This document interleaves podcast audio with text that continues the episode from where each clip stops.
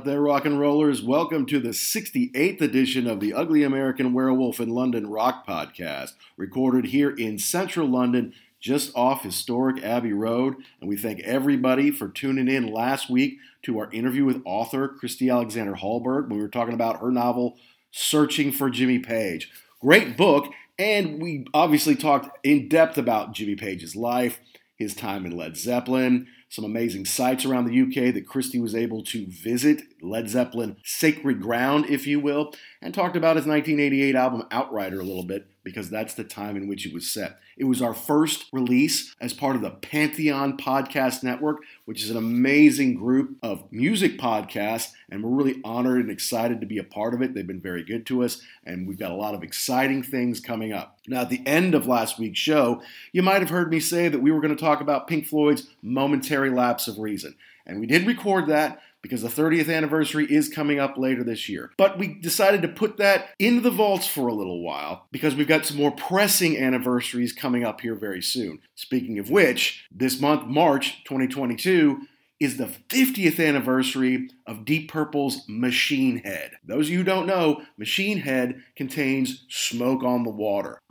Mm, mm, mm, that's right, the riff that you are not allowed to play in guitar shops ever again because it's so ubiquitous, not only instantly recognizable and very heavy, but also fairly easy to play. And poor employees of guitar shops and instrument shops were sickened to death of that song, probably and Stairway to Heaven, throughout the 70s and into the 80s, and so they had to make it a rule. You're not allowed to play that. But you have to admit that after 50 years, this was kind of the height of Deep Purple, certainly the height of the Mark II lineup, featuring Ritchie Blackmore on guitar, Ian Gillan on vocals, Roger Glover on bass, Ian Paice on the drums, and the legendary Jon Lord on the big organ and keyboards. With classics like Highway Star and Space Truckin' on there, it's obviously always going to be held in great esteem and in the heavy metal, hard rock album pantheon. But we're going to review the whole album. There's some really great stuff on it and kind of see where the band was. It would not be too long before they evolved into the Mark III lineup, and we're going to talk a little bit about how they've gone on over the years and my hopeful chance to see them here in London a little later this year. Now, as usual, we want you to subscribe and download wherever you get your podcast, be it Amazon, Google Play, Spotify, Apple, Good Pods, YouTube. We've got a lot of great stuff going on with some help from our friends at Pantheon Podcast, and we're really excited to share it with you here on the show coming up. But without further ado, let's dive into it. It's Deep Purple's Machine Head turning 50 here on The Wolf.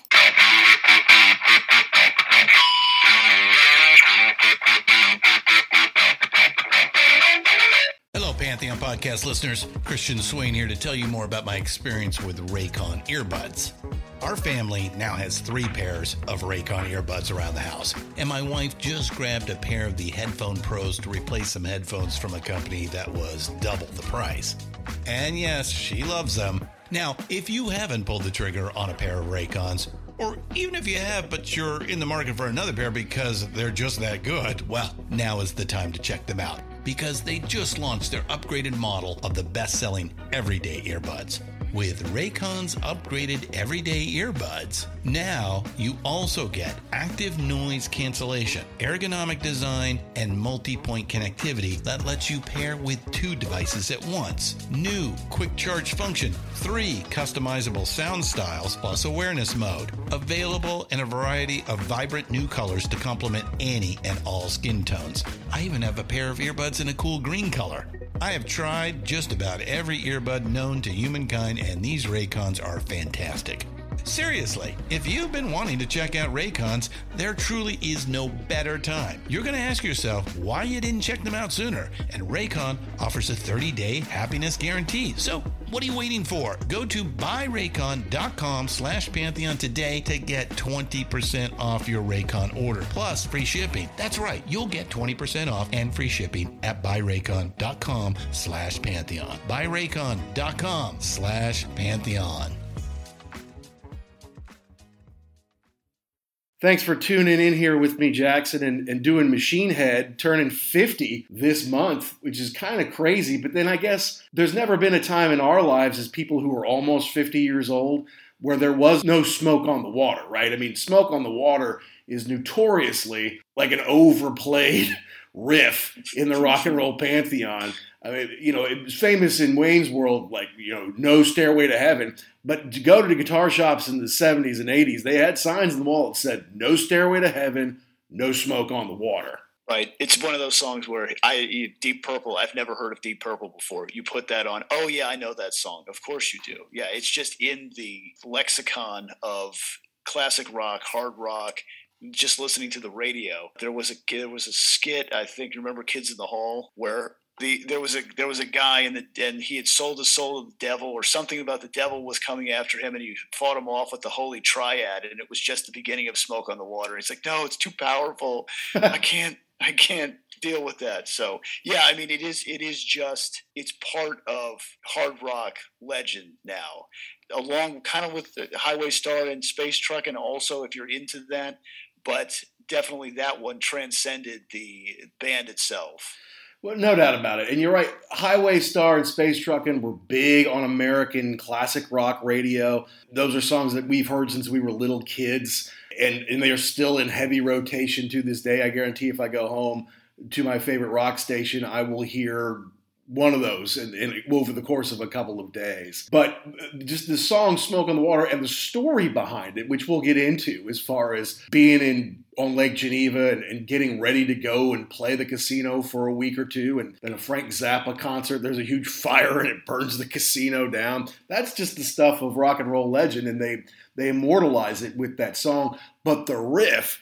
I mean, anyone can play it. You, you, literally, my daughter was taking guitar lessons as a six-year-old, and because it was during the pandemic, she had to do it over Zoom. And that's one of the first songs she learned, and she learned the tablature by heart. So, and, and I'm not just talking about hitting it with her fingers. She sings it three six eight three six nine eight three six eight six three. There are different ways you can play it, but if you're just going to play one string, that's smoke on the water, you know. And yeah, you, you don't even have to learn to play. I remember being on like an eighth grade, not a field trip. It was like a, a getaway for like a week or a long weekend or something like that, where they took us out to like the woods near a lake or something like that and had us bond as a class and do a bunch of stuff. Okay. There was a guitar laying around, and, and this guy, Andy, who had an older brother who's a musician, he kind of knew enough to do smoke on the water. And then I saw him doing it someone who loved music, and then I just picked up the guitar. I'm like, wow, I can do that too. Cool, man. You know, it was just a revelation. Wow, you can make music. It's not this black box that no one else can figure out. There is some stuff that the average person can do. Right, and those are the best. When you when you think to yourself, it it's simple but it's iconic and you're right if you if you mess with it you can play that and you feel like it just becomes much more accessible to you and sometimes the the simple stuff is the best just keep it easy. And I saw Blackmore talking about how to play it. He's like, everybody messes it up because they strum it. And he's like, he what he's doing is he's picking two notes at a time, and that's what gives it that that really that dug in chugging sound mm-hmm. on there. Yeah, no, you're you're right. Yeah, I mean the simple way that my daughter learned it, Ritchie never played it that way. He didn't even practice it that way. right. But then Ritchie has to give himself a lot of credit, apparently. Ritchie is one of the pricklier figures in rock and roll history, it would seem. It, it seems he's not a very nice guy, he's awfully difficult to work with, is the word on the street. Right. And is that part of what makes him great? Is that he is this prickly like I'm the best. My ideas are the best. I mean, I guess he he fought a lot with with Lord about how what they were going to do, and mm-hmm. he wanted more straight ahead rock, and Lord wanted more, you know, kind of over the top orchestral stuff. So yeah, I don't know. Maybe maybe his personality is what made the band great because if he had just said, oh, you know, okay, but play whatever we want, then you wouldn't have got this record. Yeah, and, and the guitar player and the keyboardist do kind of have that that mid range they need to kind of fight over, right? Because you got the mm-hmm. bass and the drums on the low end, you've got the vocals on the high end. So that mid range is occupied by one or the other, sometimes the other, and their interplay on this album, I think, is pretty amazing. Yeah, there are there are definitely times when you don't. Is that the organ or is that the guitar? They kind of go, yeah. they mirror each other and kind of blend the sounds together. And he would continue to do some of that once he was in Rainbow and, and trade back and forth with whoever he might have been playing with in Rainbow, Ritchie Blackmore. Mm-hmm. But yeah, it, it's so, and I got some real proggy vibes out of this record. It's kind of hailed as a hard rock or a heavy metal favorite of all time. You can't find a list of greatest hard rock or heavy metal albums of all time without Machine Head on it. But having said that, because of Jon Lord's work on this, it, it, there is a lot of progginess to it. So maybe that's Ritchie trying to be heavy and Jon Lord trying to be proggy, and together they make something that's fairly special and heavy. And that's what I was wondering because when we when we and I think this was my suggestion too, just because it's it's such an iconic record. But I thought to myself, why did I not listen to this more like when I was younger? And that's why, because it's not really a hard rock record. It's more prog. Like if you listen to it the the organ, the Hammond organ, is really what's driving the bus. That's the that's the signature sound on this record, and right. I mean it's it's awesome, but it's not ACDC and it's not Black Sabbath. And somebody was saying it might have even been no, it wasn't Birch, it was somebody else. Some rock critic was talking about unlike Led Zeppelin and Black Sabbath and the other bands of the time, Deep Purple was the band with the piano in it with the organ. The other two didn't have that. It, they had their own sound. Right. And that's the other thing that's that's kind of I don't know. It's kind of weird for me too because we only we only ever see these records in their entirety. Like by the time we listen to this, it was it had already been what this is 71 so maybe 72. 20 years almost mm. after it was made right but they so they did in rock right sure which and then they did fireball and fireball was I mean, it's it was it was out there, and so this was kind of like, no, we need to refocus. We need to do this. We need to make more of a rock record. So when they put this out, this was this was a big deal for them because they were kind of like establishing themselves. This is what we're going to sound like, not not the over the top pieces for orchestras and I mean I think that Blackmore didn't hate playing that but I think he didn't love it either. This was more of his his forte. Yeah, let's let's get into a little bit about the state of the band at the time. Okay. Uh, because you know, in the late '60s, they had a big hit with Hush. Hush, mm-hmm. you know, it was big all over the world. But that singer wasn't doing it for Blackmore. And, and the bass player wasn't holding up his end of the bargain either. So he already had Ian Paice on the drums. He already had Jon Lord on the keyboards. Like, those guys are good, but I need something else. And so then he found Ian Gillan and Roger Glover, who were kind of, they came as a package deal, which is an amazing upgrade. And Roger Glover is key to the sound of Deep Purple as a songwriter, as a producer, not to mention the voice of Ian Gillan. So that made what they called the classic Mark II lineup.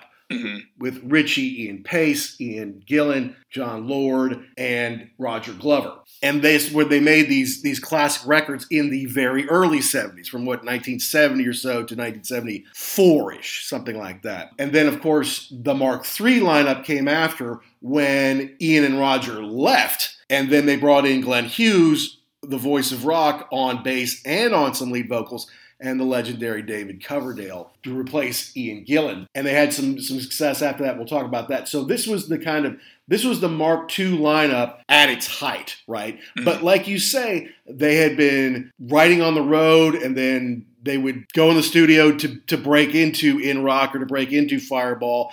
And they really wanted a chance to capture their live sound better because it wasn't, they weren't capturing in the studio what they were doing live, which is a complaint we hear from a lot of bands. Right. And I think that they were this band was really built to play live. That's what they wanted to do. They made these records in order to in order to play them live. It, it seems like there weren't a whole lot of overdubs they wanted to go in there and record it all together and make it sound like you were listening to a live recording. Obviously, they did some studio magic. It, it's not a live record, but just to have that vibe. And the other thing that I was uh, looking at also is the fact that it's referred to as not a I don't know a traditional band. Let's put it that way. Like the Beatles, they met in school. You know, the Who they met in school. Genesis, they're all like you know they're kids together. They grow up. This is a professional band with professional musicians, and these dudes can hammer everything. Can play, yeah, absolutely. And I was listening to a certain radio program where they started to have a very in-depth argument slash discussion of who is the best rock drummer on the face of the earth. Is it Neil from Rush or is it John Bonzo Bonham? back and forth, back and forth. This person says this, this person says that. Okay, let's get somebody, let's get an expert on the phone. Here's Lars Ulrich on the phone. Lars, who is the best drummer? Neil or Bonzo? Ian Paice from Deep Purple. Yep. Yeah, and so I think he is. I don't want to say underrated because I think he. I think he is is held in super high regard by professionals who know what they're talking about because he has been described as making stuff that's extremely hard look very easy. And with him and Glover on the bass, it's just it just comes together in a package. I mean, these guys are just super tight on this record, and you can hear it. Yeah, you can hear it. Yeah, it's awesome. I, I think he's underrated in America. I, I don't think in Europe mm-hmm. or in the UK. I think okay. Deep Purple is held in very high esteem. And the fact that it took them 20 or 25 years or something ridiculous to finally get into the Rock and Roll Hall of Fame was insulting. Now, now, part of that is the Rock and Roll Hall of Fame doesn't care for hard rock and heavy metal that much. But also, there's also the issue of who from the band do you put in?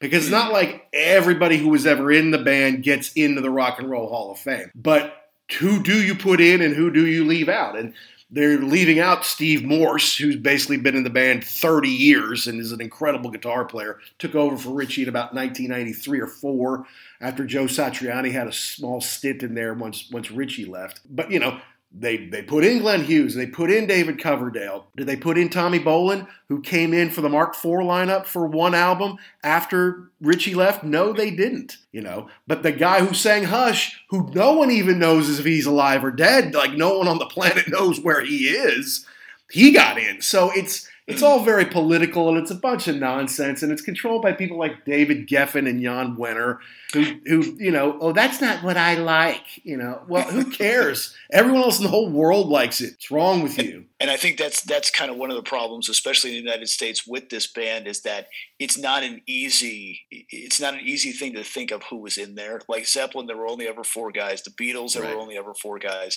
This was a they mixed and matched a lot of people. There were several different lineups, and so that and the other thing is too, they're while they're held in high regard with people who enjoy this music. Mm-hmm. You know, if you ask somebody who didn't know, like you've heard of Deep Purple, oh yeah, yeah, I've heard of that band before. Well, who was in it? Uh, yeah, I don't know. I mean, maybe you could pick out Ritchie Blackmore, but nobody really else stands out as far as it was more of a it was more of a cohesive band together than a group of individual stars. Yeah, and that's fair. And and no one really became a huge solo out artist out of it, right? Mm-hmm. I mean, Blackmore went in, on to do Ritchie Blackmore's Rainbow, and Rainbow had some hits and, and kind of helped propel Ronnie James Dio in his career in a big way. Yeah, it, and the singer is usually, especially in America, the singer is the one who goes on to fame and fortune. Maybe the guitar player, maybe, but Ian Gillan never really had a big solo career.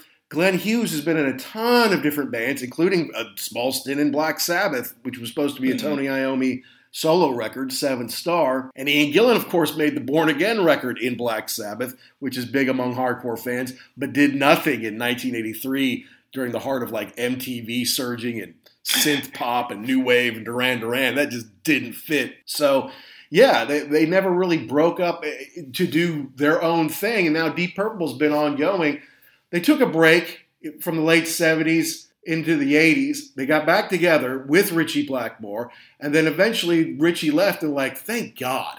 Now we get somebody who's easy to work with. Satriani was in there for a while, which I think was just kind of a he's like a pinch hitter for a while. Yeah. Uh, until they got Steve Morse, uh, who is an amazing guitar player and has been with them for basically three decades now, longer than Ritchie was ever in the band. Right.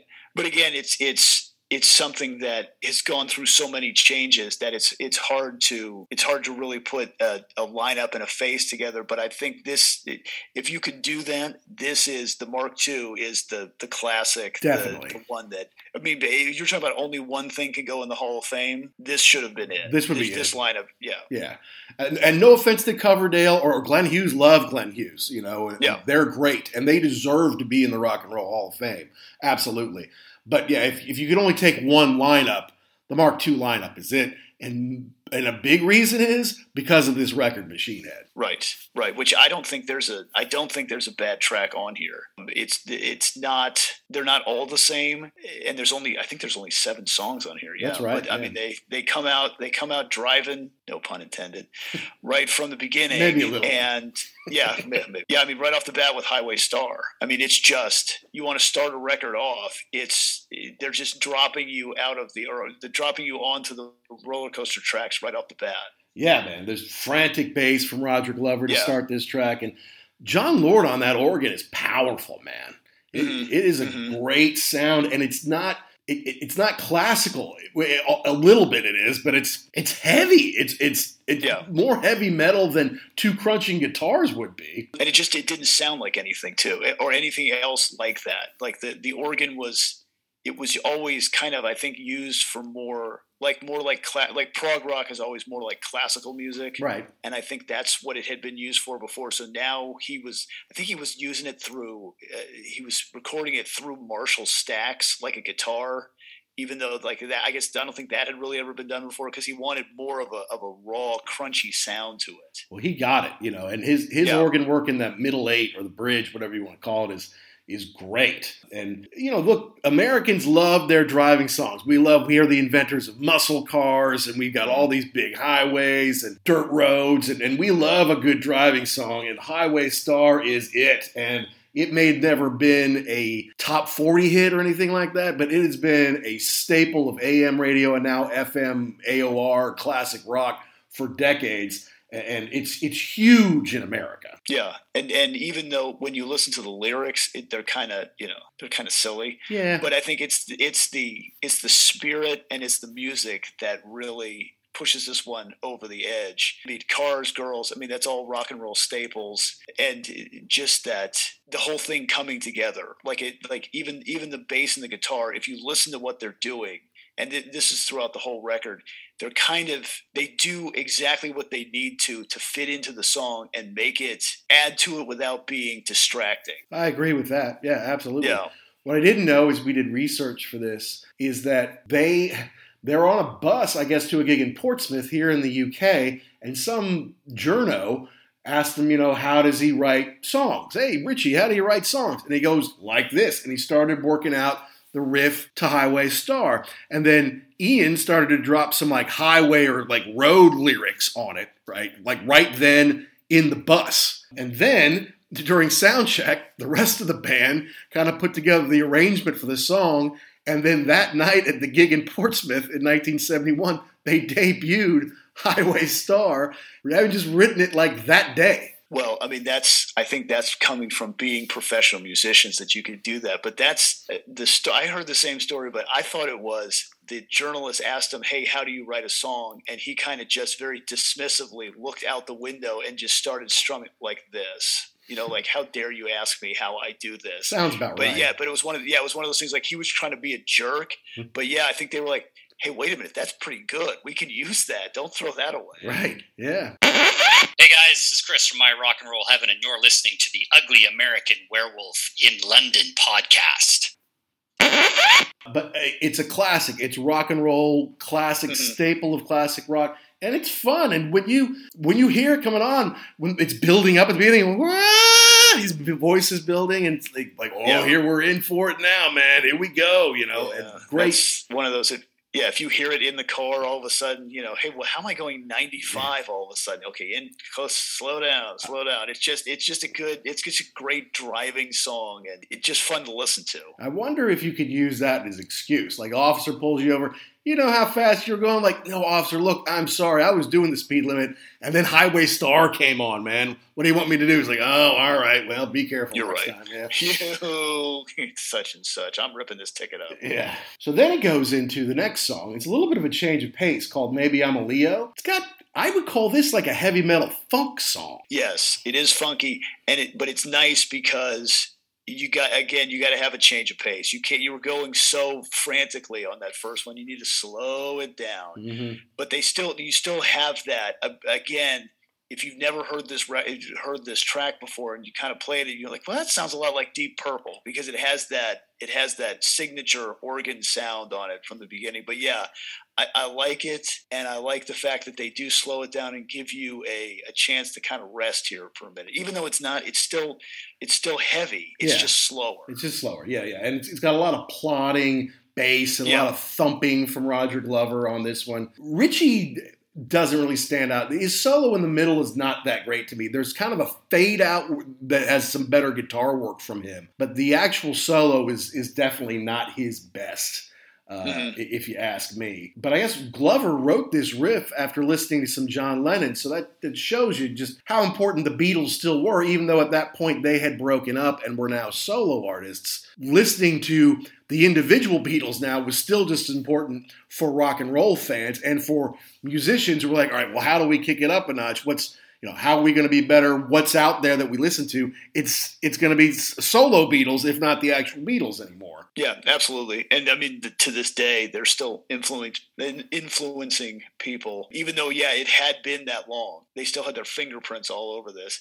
I like the way that the guitar goes. The guitar solo at the beginning goes into the organ solo. It's like a handoff, mm-hmm. and he kind of yeah, the the play back and forth between them. And I, yeah, I don't. I guess that was really never going to work because if you're going to be a if you're going to be a guitar god, it has to be all about you. It can't be, oh, well, you know, we also have the organ there. And yeah, it, it, there's really no room for more than one giant ego in a band. Well, it just occupies the same space sonically. And you hear our right. one, of, one of our favorite bands, Alex Lifeson or Rush, talking about how in the 80s, he had a hard time finding his place because Geddy was doing all that keyboard work that mm. that kind of occupied the space that he was supposed to be in. So he's like, now what do I do, right? And for Ritchie, it's easy. It's like I go, you sit down. You know, that's kind of the way he thinks, right? What I learned that I thought was interesting was they did this at the BBC like an in concert. They did like a Deep Purple in concert where they basically played most all of this album. But that was really the only time they played maybe I'm a Leo in the 70s. Now, once Joe Satriani came in, when Ritchie left, you know, they they started to do it again because people want to hear stuff from this incredible album. And it's not just the three big ones because they know them all so well. So you know, Ritchie's like, eh, we're not going to play that one. After he's gone, the catalog opens up and people are like, yeah, sweet, we get to hear these songs finally. Yeah, this is definitely one of those records they could play start to finish in concert and people would love it. And see, now, I've had tickets to see Deep Purple at the O2 with Blue Oyster Cult opening for them. I've had these tickets for two years now. And of course, it keeps getting postponed due to COVID, postponed due to COVID. They've postponed it till October of this year. I don't know if I'm going to be here in October of this year, but I maybe I'd have to come back if. Uh, if I think I'm, you would have to. Yeah, I, I really don't want to miss that show. Do it absolutely. Not to mention, now that it's 50, maybe they're going to play the whole thing in its entirety. I mean, Yes, was supposed to play Relayer in its entirety two years ago. It's been canceled and canceled. Now they're going to play this year. But this year just happens to be the 50th anniversary of Close to the Edge. So instead of doing Relayer, they're going to do Close to the Edge. Now, for me, that's awesome because mm-hmm. I love Close to the Edge. And Relayer's good. Only one, only album to feature Patrick Moraz on keyboards. It's kind of like Rick was out of the band and then he came back afterwards for a while. But it's it's a little more esoteric, whereas Close to the Edge is a huge one. So to the big Yes fans who've already seen them do Close to the Edge in their entirety and wanted one chance to see Relayer in its entirety, I'm sorry for you guys, but for me, it's a bonus. but see, that's my point. They could do Machine Head in its entirety on its 50th anniversary. They could do that this year if they wanted right. to. So yeah, and I mean it's only seven songs long, so I mean you could do that and other stuff, you know, other hits, and not have people be disappointed. Yeah, and you say that, but then like I look at Made in Japan, their live album that came out after this, and you know they can do Smoke on the Water for for 15 or 20 minutes and, and they, they can you know they, they can do you know highway star or space trucking for like 20 25 minutes. It's pretty crazy. So uh, yeah but you're right. Yeah it wouldn't just be that stuff. So who knows? We'll see. Moving on to the third track pictures of home. Right. What do you think about this one? Well I, here's what i think. I am not an entertainment lawyer. However the beginning of this, the drum intro, is the same as Over the Mountain from Ozzy Osbourne that he would do in 1982's Diary of a Madman. I'm like, you ripped that off 100%. Interesting. Wow. Yeah, I didn't. so anyway, that. I mean, it's it's killer. I mean, it's fantastic. It's a great way to it's a great way to showcase the drums, Mhm. um, which to this point, I mean, they, they've been there, but they haven't really been center stage. It's it's a cool one. We come from you know kind of this funky thing to another hard driving, sweeping epic of a song. I know they were a little bit they were a little bit apprehensive about Gillan singing about eagles and snow, but it, it but it works. It really works. Well, he is singing a little more softly. I would say even more humanly instead of that big shout, that scream that he does on so many Yeah. things. And, and Ritchie's much better on this one than he was on, on the previous one. But interestingly enough, uh, most of the band thought it was pretty commercial sounding and, and thought, yeah, we could make this into a single. But Blackmore refused to play it. He just did not like it. And he's like, nope, I'm not playing this one. Nope not doing it. And so it's like, uh, okay, I guess. I mean, uh, if Ritchie won't play it, I guess we're not going to play it. But it just seems weird that someone would would do that. You know, I mean, look at, at this point, all tracks are written by Deep Purple. They all get equal share of it.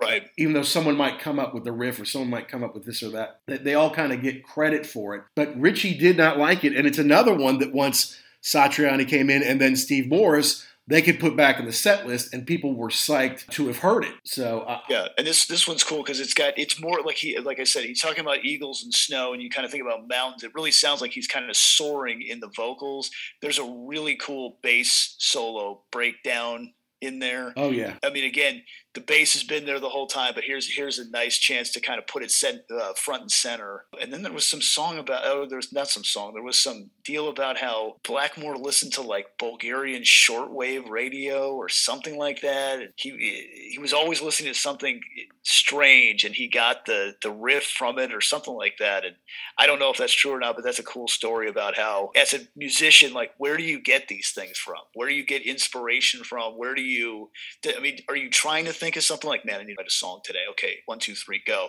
Or are you just going through life and something hits you and say, and you say, oh, I like that a lot. That'll work. yeah, yeah. And you can't just go from the exact. Oh, I'll just listen to rock radio all day and see what the other people are going. No, you got to find some esoteric stuff and you know, stuff that mm-hmm. not everyone hears. You can't be different if you're listening to the same thing everybody else is. So it's cool to get different vibes and different ideas from different cultures. Absolutely. But like with Jon Lord jamming out on the end with Roger, like you said, they're all that Mm-hmm. killer bass on it. This is very proggy to me, especially the end of it. Yes. This is a very Yeah, proggy and- song. and- right where where it like stops for a second, Yeah. and then it kind of just it kind of wander not wanders, but it kind of there's a weird. It doesn't sound like it goes, but it does in the song. They stop and then it goes right back into the guitar solo. Yeah, definitely. A, it, it fits, but it's not the same thing And you wonder as the rest of the tracks. You wonder why Ritchie didn't like it. Was it that break that he didn't like? He's like, why are we stopping and then starting up again? I don't know. Did he not get enough of his own stuff in on the song? I'm not Maybe. sure. Yeah, and and that's the I like when they say that the songs are written by everybody because I really believe that if you're in a band, everyone is coming up with something. I have a hard time believing that there is anybody that just shows up and plays what they're supposed to. But on the other hand, it's nice when you see the breakdown because then it's like, okay, I I can hear the difference between a song written by this person Mhm. and this person or this combination. Like you know, it's going to be different. So yeah, I mean, who knows? Maybe that was the deal. He had other stuff that he wanted in here. He wanted the song to go a different way, and he, he was outvoted, and so this was his way of you know putting his foot down and saying, "I'm not doing this." I guess so, yeah. But the next song, which would be the last song on side one of the LP of the set, Never Before, I gotta tell you, I like this one. And, and I like Ian Ian's voice on this one. It's not quite as heavy as some of the other songs on the album. And it was the first single they released on the off the album. Yeah, and apparently it didn't do so well at the beginning. And, and Blackmore was saying something about how it's interesting. The record company they use we and you. When you're doing well, it's we. We hmm. have a great the, the you know we're climbing up the charts. We're doing this. But when you're doing bad, it's you have to find the sound and you have to do these other things. Oh, okay, I see how Your single failed to chart in the U.S. Yeah, exactly, exactly. Yeah. Whereas we're burning up the charts in Belgium or whatever. Yeah, this this sounds like a it sounds like a like a '70s funk song, like it like. But they make it like I wrote down hard funk question mark. Like Mhm. is that a thing? I don't know. But yeah, it's it's got a it's got more of a funky vibe. It's it's nice because here's another change of pace after coming off of this like you know sweeping epic of uh, pictures of home. They kind of change gears again to reset you a little bit. Yeah, and it is the shortest song on the record. I mean, it's the only one that isn't at least four minutes long, so that makes it more radio friendly kind of automatically. It has a nice slowdown in the bridge there um, Yeah. that I like. And it too was like, just like maybe I'm a Leo, it was only played once at that BBC in concert performance, you know, so eh, which again is bizarre. It's your single and you only play it once. That doesn't make any sense. Now I know it barely charted, got to like 35 in the UK and did not chart in the US. I understand, but sometimes the charts are wrong. Sometimes the DJs are not playing the songs they should. Maybe people don't like it as much, but maybe not enough have heard it. I don't know, but to me, it's a really good song. And being that it was the first single, they did have a B side on it, "When a Blind Man Cries." Mm. which I had never heard before, and it's it's a blues track, you know. Basically, it it, it wouldn't have necessarily fit on this album very well, so it, it, it makes a good B side from the era, but would, wouldn't be a good fit for the other seven songs on this record, in my opinion. Yeah, yeah, and I think I think they really like that song, but again, you're right. Like it just doesn't go. It would have been a weird add-on, or a, you know, either you put it at the end, and why did you do that, or you kind of put it in the middle, and it's it kind of breaks the vibe that you've got there. So yeah, it is a really cool B-side, and that's that's we've talked about this before. That's the great thing when you discover that extra song you haven't heard. Right? Hey, well, how come you know? How come I never heard this before? Well, they kind of buried it a little bit. Yeah, and I love. I'm I'm a sucker for B sides. The band who was mm. supposed to open for Deep Purple, famous song on "Burning for You." There's time to play B sides. When you've got the time to play B sides, you've got time in your life, and it's wonderful. It's wonderful time, folks. Listen to the B sides. Speaking of which, Jackson, I just picked up the two disc Iron Maiden Best of the B sides, which is not the easiest to find. Ah, Very hard to find new. I had to buy it used, but it was in good shape, so I did it. Definitely, it doesn't have every single B side they ever did, but it's it's got a lot of them, and uh, and we'll listen to it once you're over here. Cool. This is Neil from Def Leppard. Pod. and You're listening to the Ugly American Werewolf in London rock podcast. All right, so now we're flipping the tape, or we're flipping the disc, the LP, and first song on the second side: three six eight three six nine eight three six eight six three. The legendary "Smoke on the Water." and I had heard the tale of this thing, Mhm. but I guess it's it's one of those deals where it's like you didn't have to do anything to this. Like you're just telling the story of exactly what happened, and it's it's insane. So you you get to the you're gonna play the casino. You've got the Rolling Stones uh, mobile studio ready to go, which it makes another appearance. That's right. It's, it's I guess that thing was way ahead of its time because everybody used it Everybody. they show up. Zappa's playing that night, so they say, "Well, okay, well, I mean, that's cool. We'll just go see Frank Zappa play." And some idiot shoots off Roman candles in the place and burns the thing down. And they just, again, it's just like like there's no way you made that up. This is a fantasy. No, it really happened exactly happened that that way. Yeah, It's like what's the what's the uh, what's the Lynyrd Skynyrd song? That smell. Yeah. How did you How did you come up with that? Well, I got really drunk and crashed my car into a tree. Hmm. All right, Yep, there you go. Exactly what happened.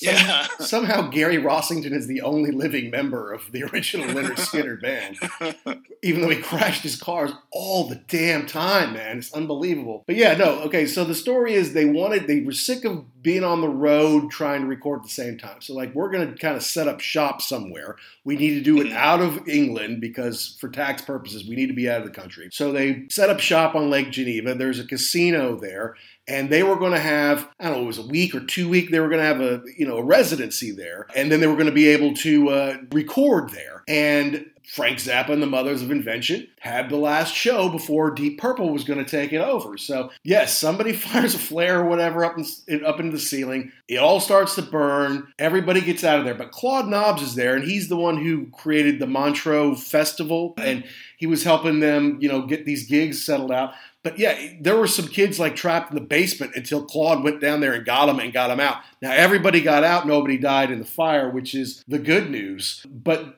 you could hear he talk about you hear him singing Frank Zappa and the Mamas and you know Claude or uh, Funky Claude got some kids out from they're literally singing about exactly what happened, you know you know, and so like, okay, well now we got to find someplace else to go. So they went someplace else, and the neighbors were complaining about the noise. So finally, they found the the Grand Hotel and could put a bunch of mattresses and stuff up around there so they could actually record it. But it was like because they had to crawl through some space or whatever to go back into the mobile to hear the playback. Mm. That was like that's too much of a hassle. We're just going to play this until we get it right, till the way we like it.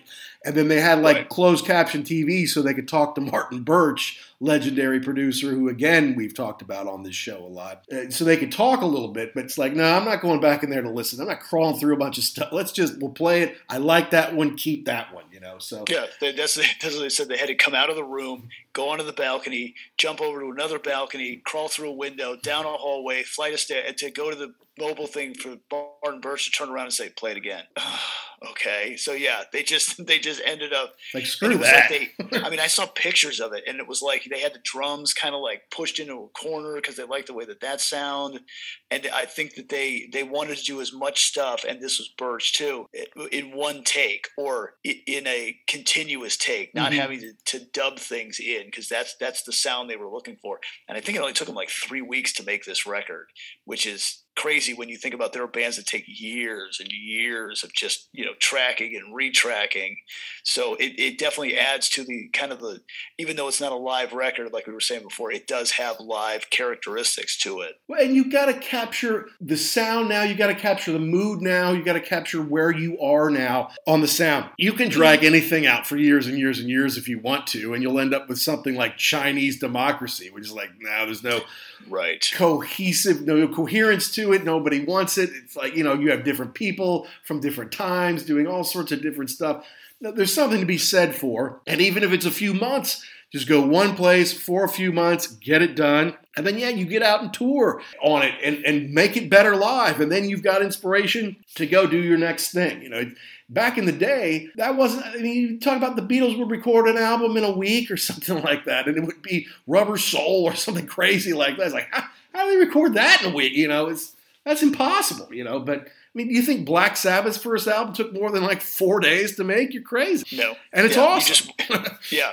Yeah. And, and I think, too, if you've got a band like this where you've got uh, big time musicians, it, it works better because they kind of groove with each other. Like, especially if you're playing the bass, you know, you kind of just slide in there and do and fill in the space that's open. And I know that I think if you recorded that by itself, you just wouldn't have gotten the same thing. Well, and there's also they know you're professional. Like it's time to get to work. We've got visas to be in Switzerland. They don't last mm-hmm. forever. Mm-hmm. We, we got to get in here, get to work, and, and get out. You know. So they did it. They did it well. And yeah, smoke on the water. I mean, I don't know. I remember hearing this ever since I was a little kid. You know, uh, the story is legend, but the and the riff is is of course legendary. But just to hear it all kind of come together, it, it never really gets old. You know what I mean? Well, and, and I think the more that you listen to it, the more you can pick stuff out. Like yes, the riff hits you at the beginning. Okay, we got that. But then when the bass come, when they go into the song after the the, I think he does it twice the the bass comes up that boom boom boom boom and it just starts to drive the song like yeah that's a that's a really cool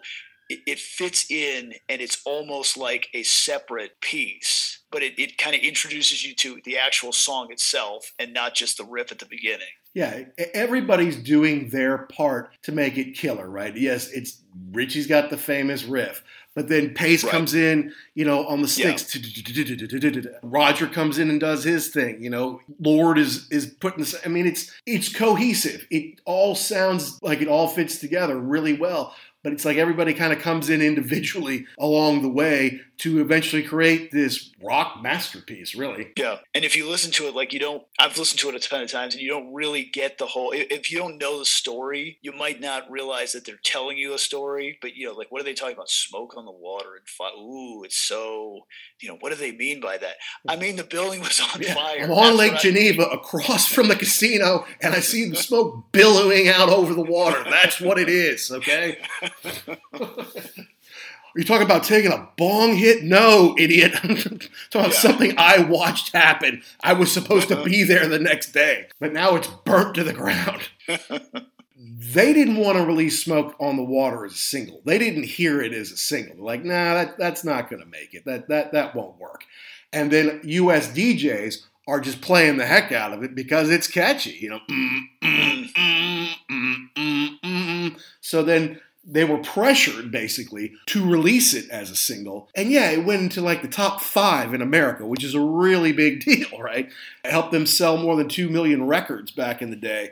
So yeah, and I think it was backed with the live version of it. Like they they didn't even say, "Nah, we don't. Even, we're not even put another track on there. We'll just give the same thing only live." Good move because I think that sold over a million copies, maybe a couple million worldwide, just the single. So the band doesn't always know what's best for them. That's a fact.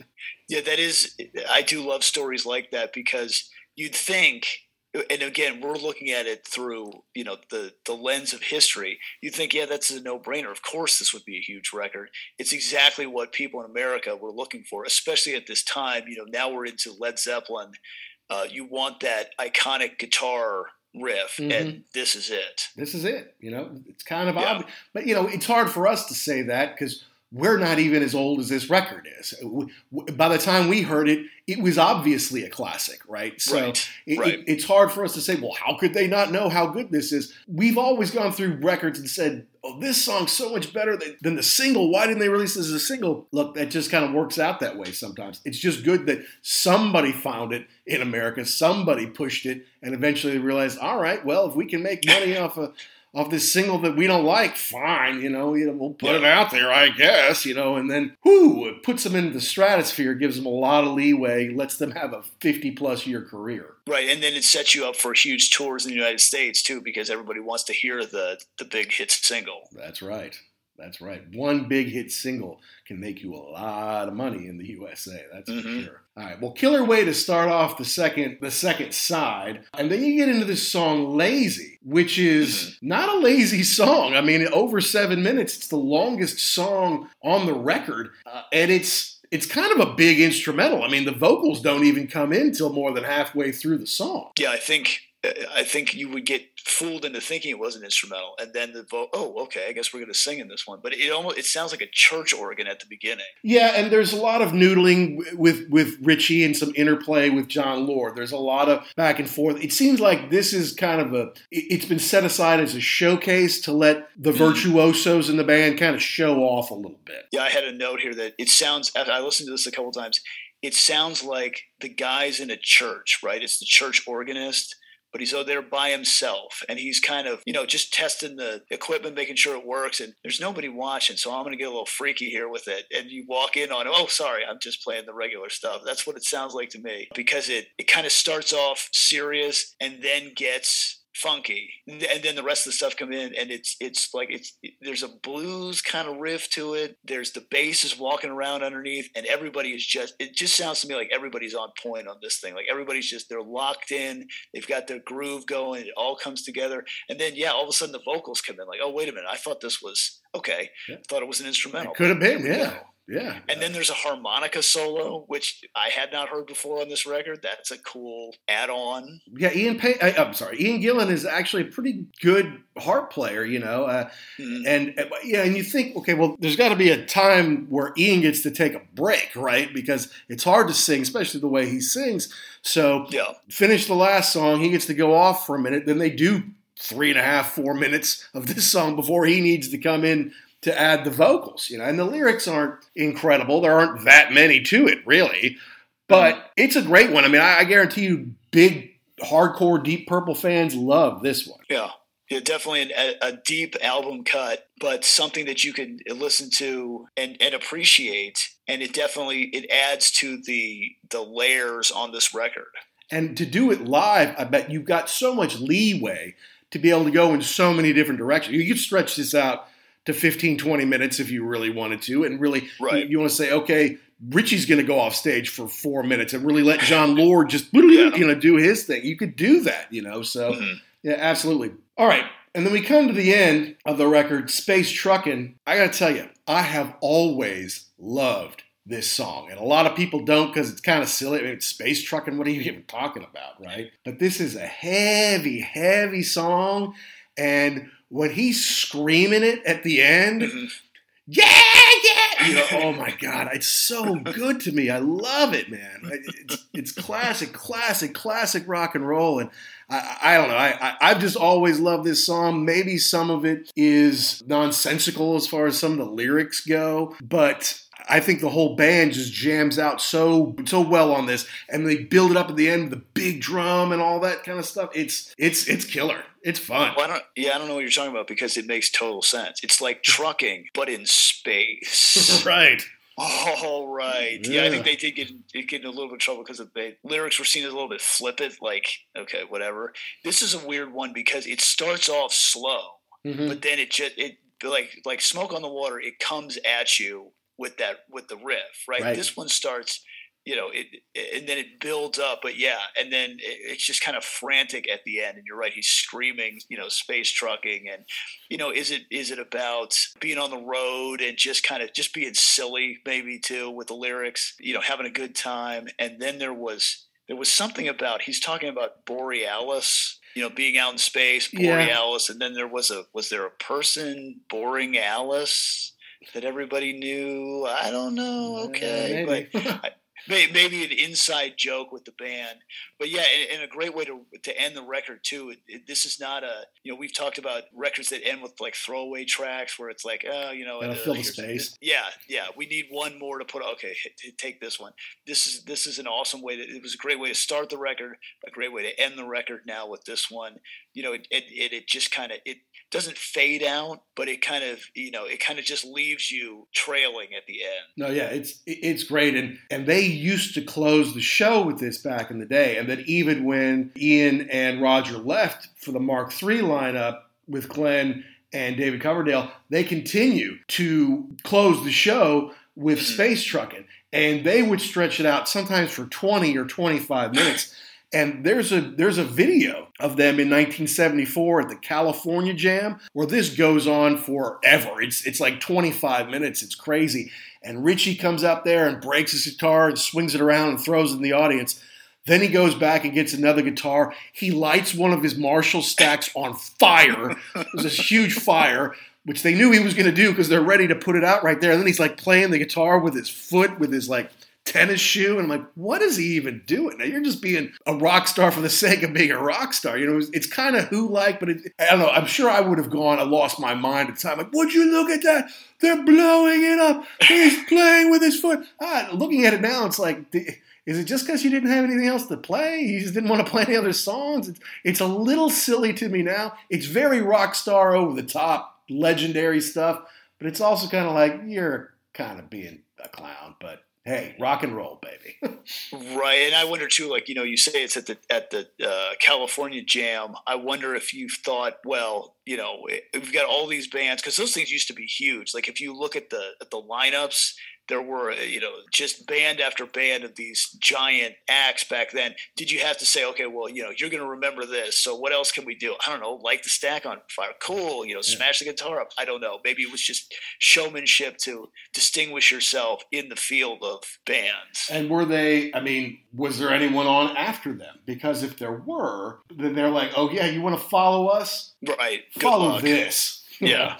Three to 400,000 fans. Um, Wow. Yeah, and Emerson, Lake, and Palmer were coming after them. So Okay. here it goes. It was Rare Earth, then Earth, Wind, and Fire, then the Eagles, Seals and Crofts, who seem a little out of place, Well, it's California. Black Oak, Arkansas, Black Sabbath, then Deep Purple, and then Emerson, Lake, and Palmer, emceed by the world famous Don Imus. Oh, the I-Man. So uh, yeah, so 250,000 tickets sold, but three or four hundred thousand people showed up. So that was probably it. Like we're heavier than Black Sabbath, and we're way better than ELP. Let me just show you. Right, Uh, right. So that probably had something And- to do with it. If I know Ritchie, Yeah, and who knows too? Maybe it's like, you know what? I closed the show. Okay, I am not. Well, then watch what happens. yeah, Could you, but can you imagine that too? Like, how am I not hearing that? Tons, hundreds of people were killed at that thing, just trampled to death. You had two hundred and fifty thousand tickets, but four hundred thousand people showed up. I mean, that's can't you can't keep track of all those people. yeah, And to hear that many bands, I mean, even today, when you've got festival kind of deals, there's always a couple that you're like, I guess you know, you need to fill some time, but there's no, well, maybe Seals and Croft, but right. everybody else that was a pretty killer lineup. That was a that would be a weird mood changer, huh? We're going from Seals and Croft to Black Sabbath. Yeah, Um, okay, could you see them hanging out backstage together? no, I cannot. But then I can't see. I, I can't see Ritchie Blackmore hanging out with Black Sabbath either. He's like, I don't want to see Oh, Tony Iommi. I'm better than him. You know, Right? Yeah. Ritchie's just very difficult person and not seemed like a really unhappy guy. You don't really have footage of, of him smiling either on stage or in interviews or ever, you know. I mean, I know it's you got to be a rock star and look cool and you don't smile into the camera, but I mean, I've, I've seen everybody else at some point with a smile on their face doing something, not Ritchie. Yeah.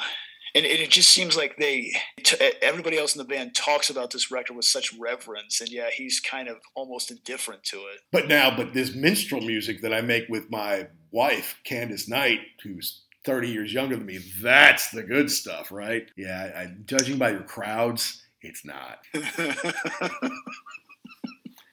No offense, and Candace, you're you're beautiful and you're very talented, and I would have probably latched on to Richie Starr if, if I were you too. But yeah, it, it's not the same. Deep Purple has a majesty about them, and it's not all about Ritchie Blackmore. He got a lot of Right. press as a guitar god, and that riff on "Smoke on the Water" is legendary. There's no doubt about it. Okay, but he wasn't the only talent in the band. He just wasn't. Right. And and to think that, you know, all the stars lined up on this one to have this band, the lineup together, the hotel, you know, eh, where they had to live in less than ideal conditions and to have Martin Birch producing the whole thing. Yeah, all the planets lined up to to give us this record that cemented them as far as where they were going to move forward and not yeah, just eh, it, it was not the same thing as as Black Sabbath. It was not the same thing as Led Zeppelin, but it was it was like they established their place in rock history, kind of doing their own thing Yes. on this record. Absolutely. Yeah, absolutely. But it wouldn't last too much longer. I mean, there's there's another couple, you know, with with these guys, and then Ian Gillan and Roger Leaf. They, they do a couple records with David Coverdale and Glenn Hughes, and then he was out, and he eventually made Rainbow, which you know the first record was called Ritchie Blackmore's Rainbow. Just so there's no, you know, There's no misunderstanding. of like who's in charge of this, you know, and, and, and who's leading the way. And the fact of the matter is, I mean, I think because Ronnie James Dio had opened, uh, I think for Purple uh, in a band called Elf, and he basically took Elf minus their guitar player for the first Rainbow album, and then uh, over the next few years, he replaced them with better people, except for except for Ronnie, because there really is no better rock, heavy hard rock vocalist than Ronnie. But they made those those three records with Ronnie, and it was Ritchie Blackmore's Rainbow, and I hold those records in high esteem. Because although they had different players, by the time you got to the end of Ronnie James's run there, there's some still there's that great interplay between the keyboard and the guitar was back. So he had a signature sound. He just wanted it all to himself. Mhm, yeah, and maybe that was maybe that was always the deal is that he wanted to establish himself as the leader of the band. But I don't think I don't think that would have worked. The other thing I wonder too is that you know they talked about making this record like purposely going somewhere to make this record and not you know tour record tour record. I wonder if if a lot of these bands could have gone on longer had they been given any kind of break. But I think the the business model back then is that if you if you're not on tour or making a record, you're just going to die. Like people will just forget about you. You know, God forbid you take six months or a year off. But I think eh, you know at, at some point in time they just get burned out. Well, yeah, absolutely. No, and, and the, they treated him like uh, this is you know pop music comes and goes so quickly mm-hmm. that if you've got a great band in 1971, you better make four albums between now and the start of 1974, right? Because if, if you don't, you'll just be gone. No one's going to remember you, and you got to get out there and tour. Which it's it's just amazing back then. Touring was so cheap; like a ticket would be like a buck or a pound or something like that. Whereas, you know, they really made a lot of money off the publishing and the records, and now it's the complete opposite. You know, you you'll go pay 200 bucks to see Deep Purple in concert, but you can get their records for free, you know, or, you know, like me, they had this amazing box set, Jackson, that I got on Amazon. And I think it was like 50 bucks. And it was basically everything they did in the 70s. You know, all the lineups. It was 10 records, 10 CDs in a nice little box that had pictures of all the records on there for like maybe 40, but I think it was like 50 bucks. And I'm like, this is unbelievable. If I had bought all these in 1988 when I'd first started collecting CDs, they all would have cost me $15, which would have been $150 back then, which is like $400 today. But mm-hmm. instead, you know, we get them in a nice package, most of them remastered, brand new, on CD, and that's when I started to really listen through all of Deep Purple because suddenly I had them all and uh, and they were in good shape. And I'm like, this is great, you know. They and the other thing about America is, you know, they they kind of overdo it. They tend to overdo it on the hits. So yes, I know Highway Star. Yes, I know Smoke on the Water. Yes, I know Space Truckin'. No, I don't know so many other songs that are mm-hmm. so good. You know, the American rock radio can ruin, absolutely ruin a band to the unengaged listener or the casual listener is like, eh, they only got three songs and I'm sick of two of them, right? Right, right, and that that is a yes, that is a problem with how we do it over here. Because yeah, we want we, I mean, it's it's McDonald's. You want the you want fast, you want big, you want loud, and you want it a million times until you're burned out on it. But yeah, I mean, even that the one you were talking about before, you got it for fifty bucks. That was probably three or four hundred dollars when it came out. Right. I'm sure a ten disc set, but yeah, you you let it sit around for a while, and all of a sudden you could pick it up pretty cheap. So yeah, the the days of making money off selling records are long gone, unfortunately. Well, they say the CD is coming back. We, we know that vinyl has had a huge revival. And I remember I was buying vinyl mostly just as a collector, not even to listen to it, but just to have it in my collection in the early 2000s and you could get stuff for a buck you know 2 mm-hmm. bucks you know classic stuff and now you know it's that's where the small fortune they're like well cd's back like to me it never really went away but I continued to buy. I mean, in the last 20 years, it's been awesome to be a CD collector because they have discounted the prices so much and they put yeah. together so many packages of like, oh, you want Rick Wakeman's first five solo albums? Okay, here's all five of them give me 12 bucks, we'll call it even. I'm like, really? Because one of them should probably cost that, right?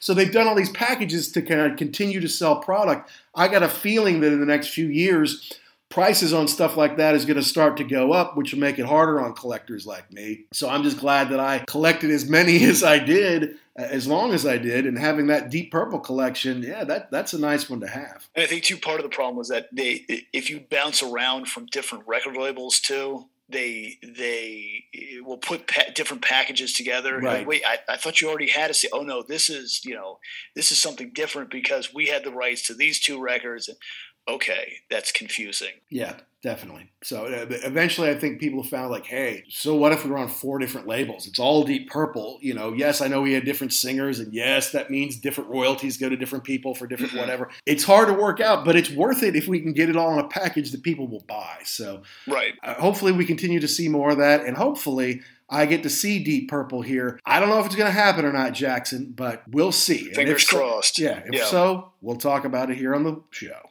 Excellent.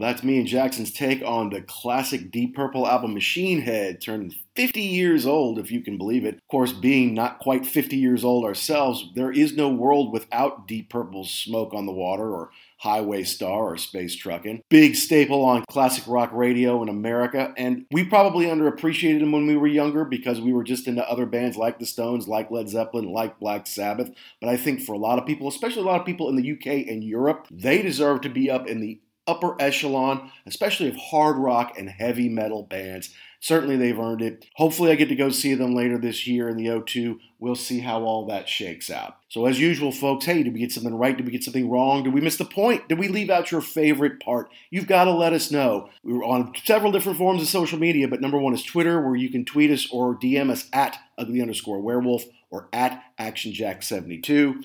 Please be sure to subscribe and download anywhere you get your podcast, be it Good Pods, Apple, Amazon, Google Play. And if you're thinking about it, if you're enjoying the show, please go out and write us a positive review. If you send it to us, we get wind of it, we might just read it here on the show. Now, next week, I can't even tell you what's going on next week. I've got an idea, but we have so much going on here. It's great. Ever since we joined the Pantheon Podcast Network, we've had all sorts of great opportunities. We're getting excited about a lot of the things that we have coming up here on the show, and I'm not exactly sure when we're going to release all of them or not. I do know that our boy Keith Richards, who I'm going to go see in Hyde Park this summer with his boys, the Rolling Stones, he's got an anniversary of an album that was very important to me and Jackson. That's Main Offender, his second solo album, which is celebrating its 30th anniversary, right on the heels of Machine Head's 50th anniversary. So that one might just be coming next week. We might have some bonus stuff thrown in.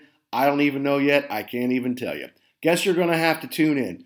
But you can subscribe anywhere you want, and you can check us out at pantheonpodcast.com. Until next week, all you rock and rollers all around the world, be cool and stay safe.